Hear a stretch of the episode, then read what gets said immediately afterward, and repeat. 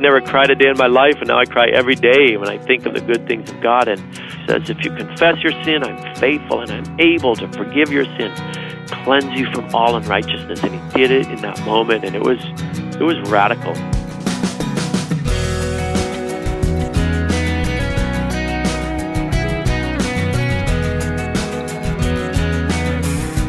Welcome to this week's edition of First Person. I'm Wayne Shepherd, and my guest today is Andrew Palau to tell his story of coming to faith. First Person is here each week at this time, bringing you the stories of people whose lives have been transformed by Jesus Christ. You'll find us on the web at firstpersoninterview.com. There's more information there and links to today's guest, as well as an archive of past programs and a schedule of upcoming guests, all at firstpersoninterview.com. Plus, you can reach us via Facebook at facebook.com slash firstpersoninterview. Andrew Palau is the son of Luis and Pat Palau. Luis, of course, is the evangelist who's preached the gospel in dozens of nations. But Andrew's spiritual journey didn't lead him to Christ until he was a young adult. He has now told his story in the book, The Secret Life of a Fool. I talked with Andrew recently on the phone, and we started by talking about the present.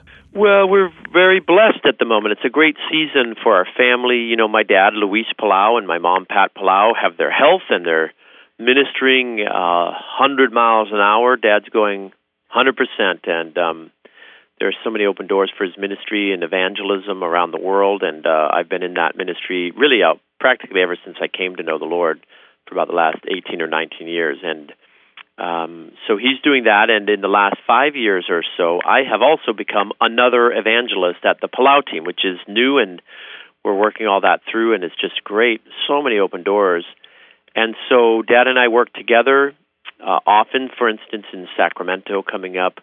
It's a Luis Palau festival, but I'll share my testimony. I'll be in seven prisons in the area and doing other affinity outreach events. We'll be in Paraguay in a couple of weeks.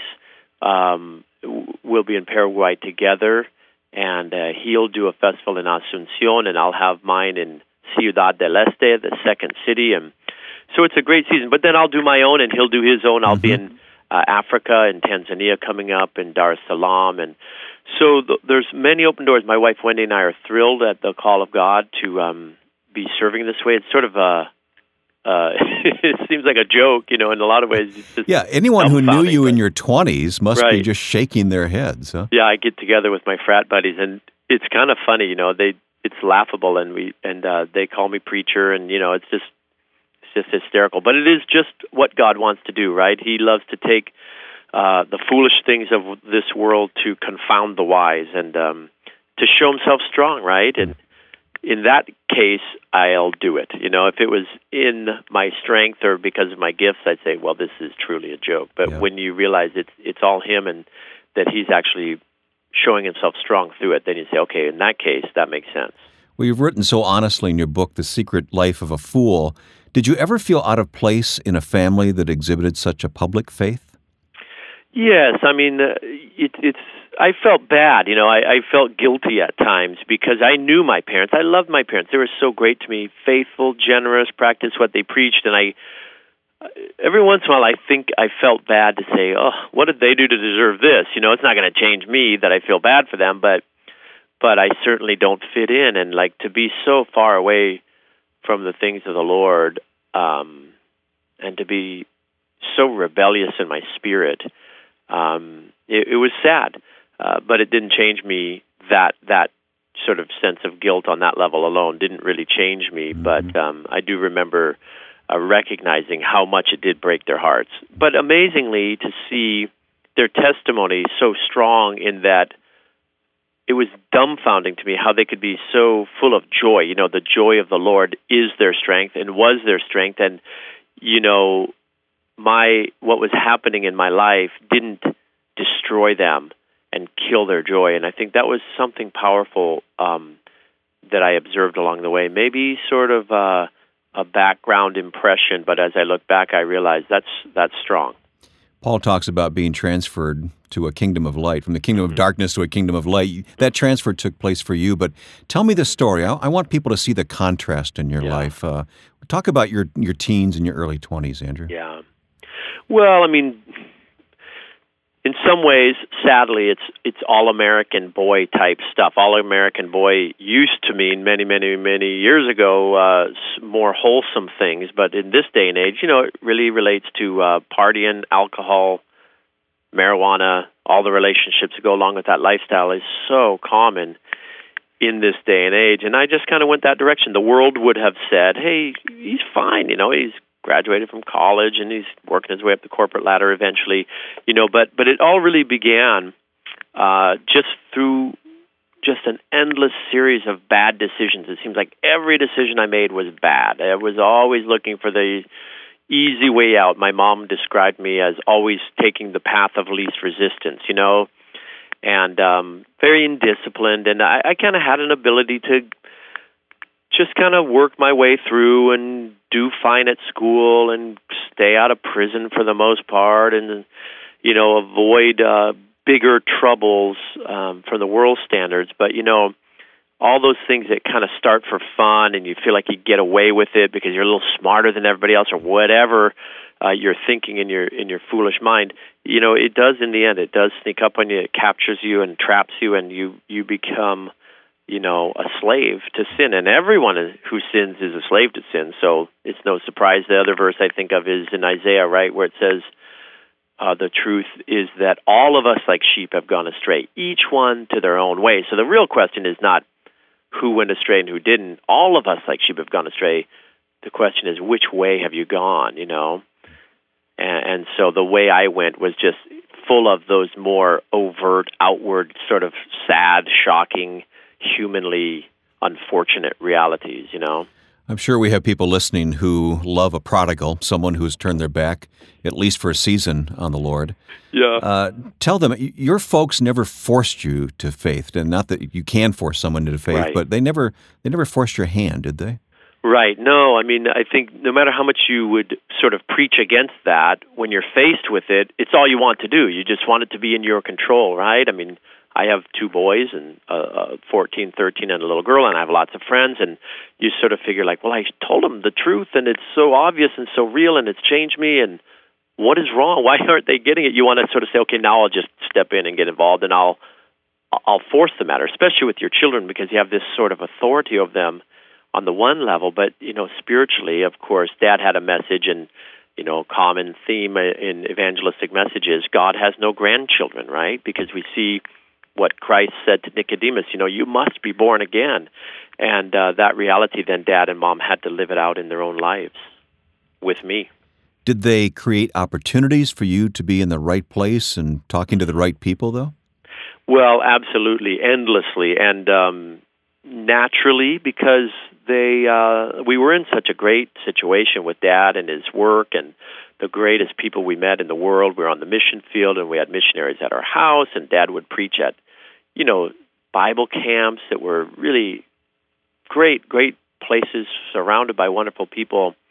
But I would always find my little niche. You know, you could always find the little partying scene in amongst it all. And um, a lot of my uh, friends' parents would tell my mom or dad, you know, like, well, we just got to get him away from this friend or that friend. And my mom was a little more realistic, and she'd say, well, forget about those guys.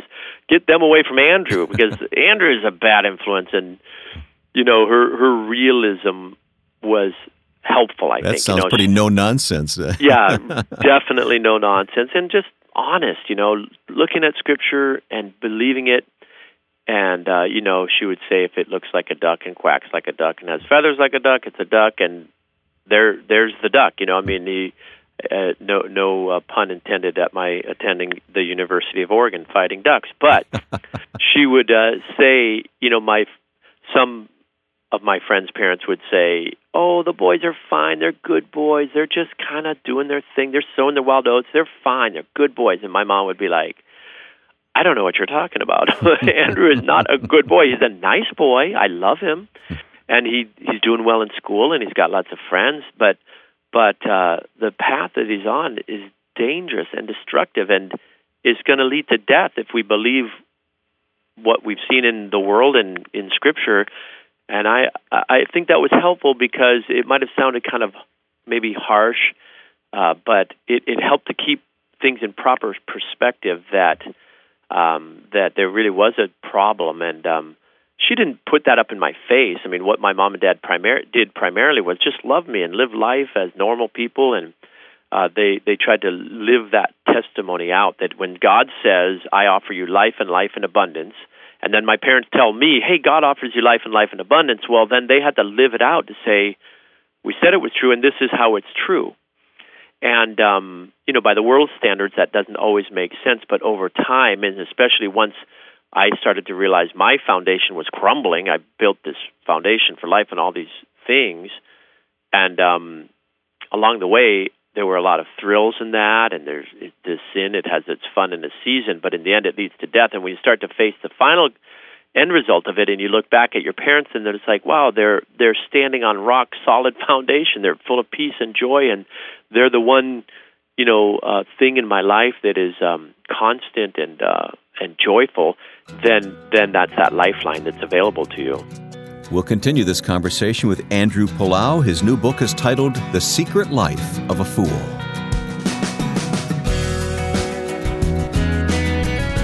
Next time on First Person, you'll meet a husband and wife who've learned lessons about living as a blended family. With each of them bringing children from a previous marriage into their marriage, Craig and Gina Morgan have a heart to help other families. Who disciplines whose children? And how do you succeed living in harmony as a blended family? These concerns and more will be discussed with a couple who've gone through it, Craig and Gina Morgan, when you join us next time here for First Person.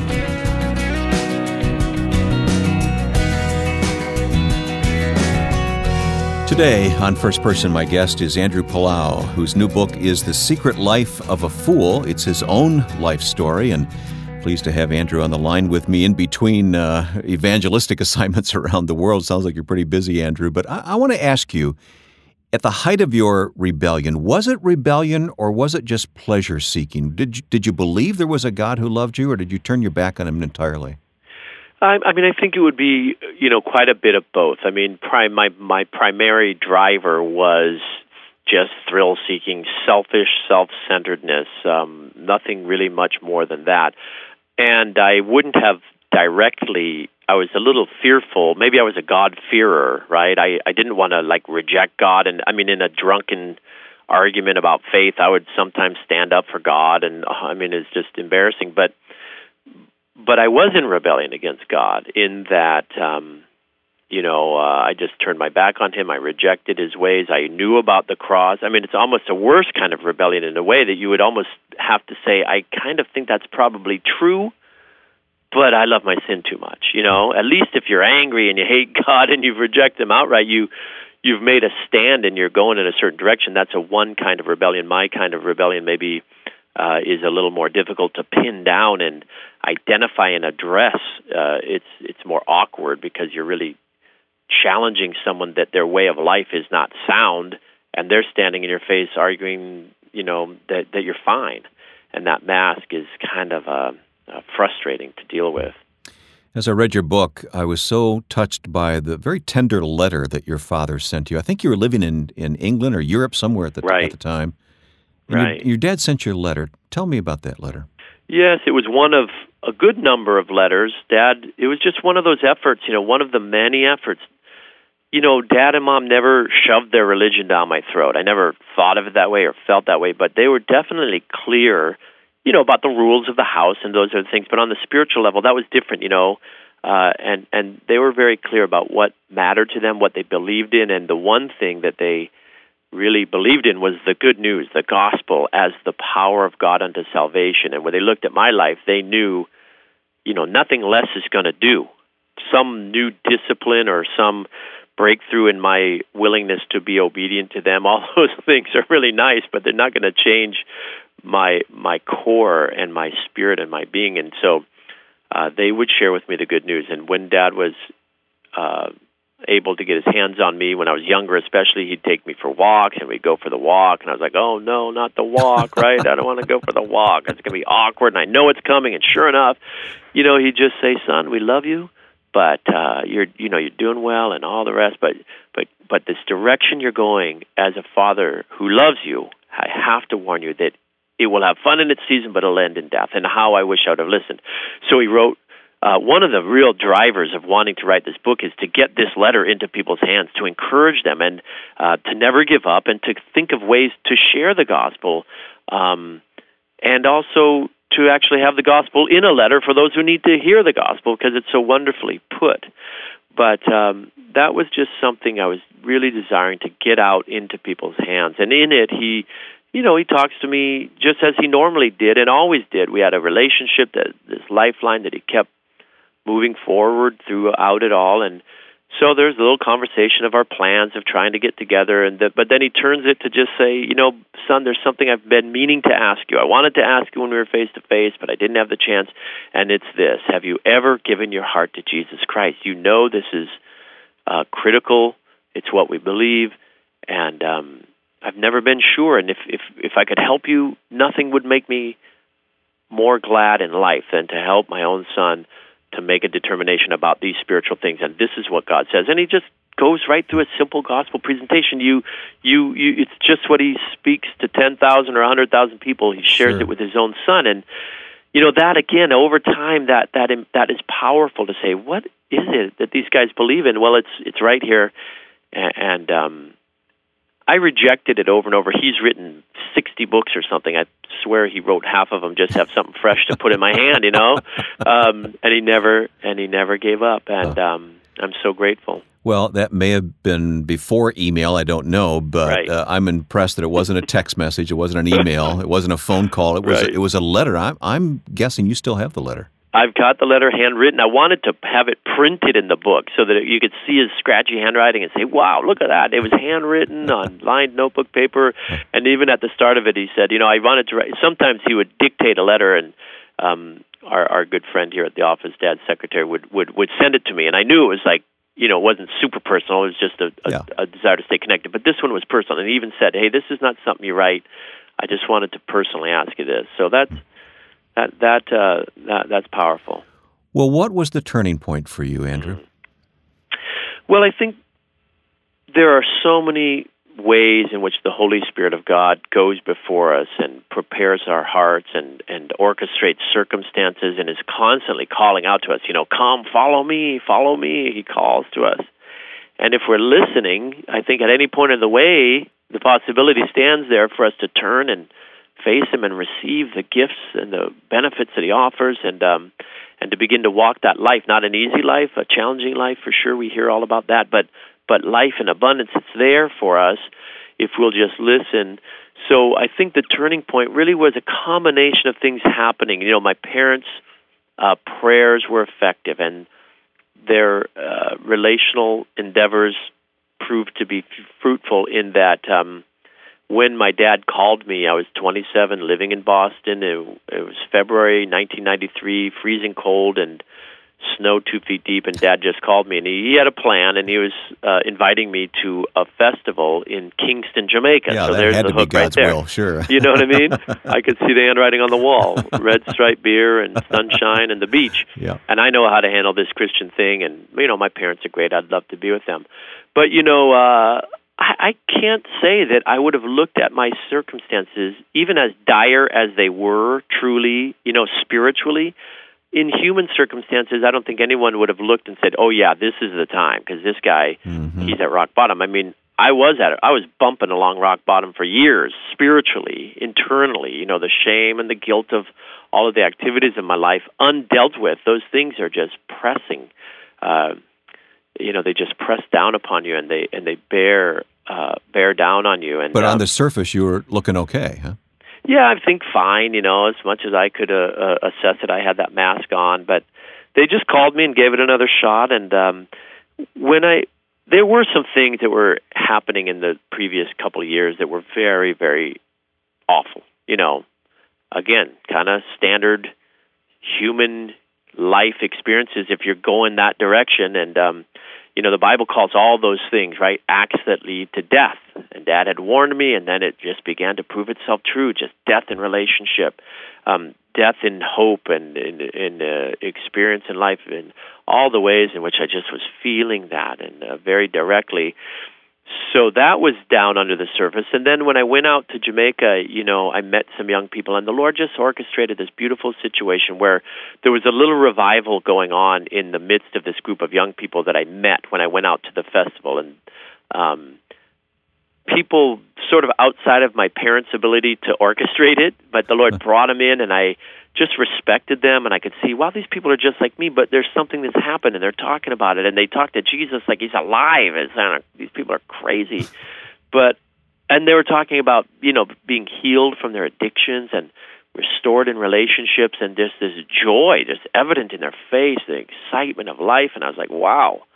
I, I, I could go for this if this you know why I hadn't seen it before or it hadn't captured my attention. Again, I think it's like you know you make your decisions for the Lord, but it's the grace of God, right? Yep, and it's the Spirit of God that calls you at the moment. Yeah, the Holy Spirit of God bringing that work of conviction of sin and righteousness. So like here's righteousness.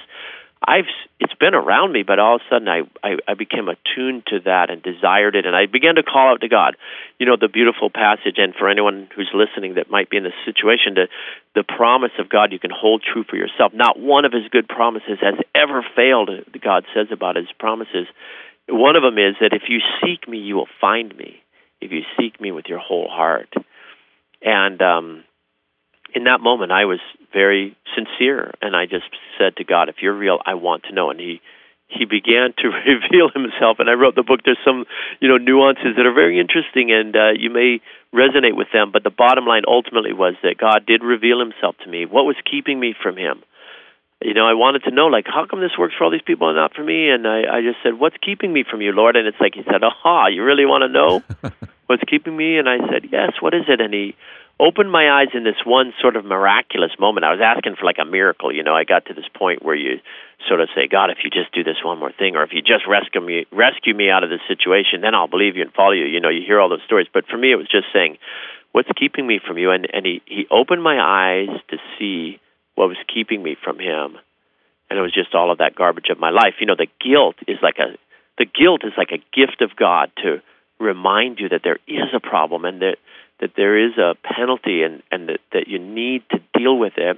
But w- this was a little different. When he opened my eyes to see it, it was like seeing it the way he sees it. Hmm. It was just horrifying. I mean, I was just devastated. It was so awful and I was just broken. I felt I was like on my face, you know, crying. I was like I never cried a day in my life and now I cry every day when I think of the good things of God and I just I just was saying, please forgive me. I'm so sorry. I don't want to see that. Please take it away. I'm so ashamed of myself. And you know, you can guess what he does. Exactly what he promises, right? He says, if you confess your sin, I'm faithful and I'm able to forgive your sin, cleanse you from all unrighteousness. And he did it in that moment, and it was it was radical.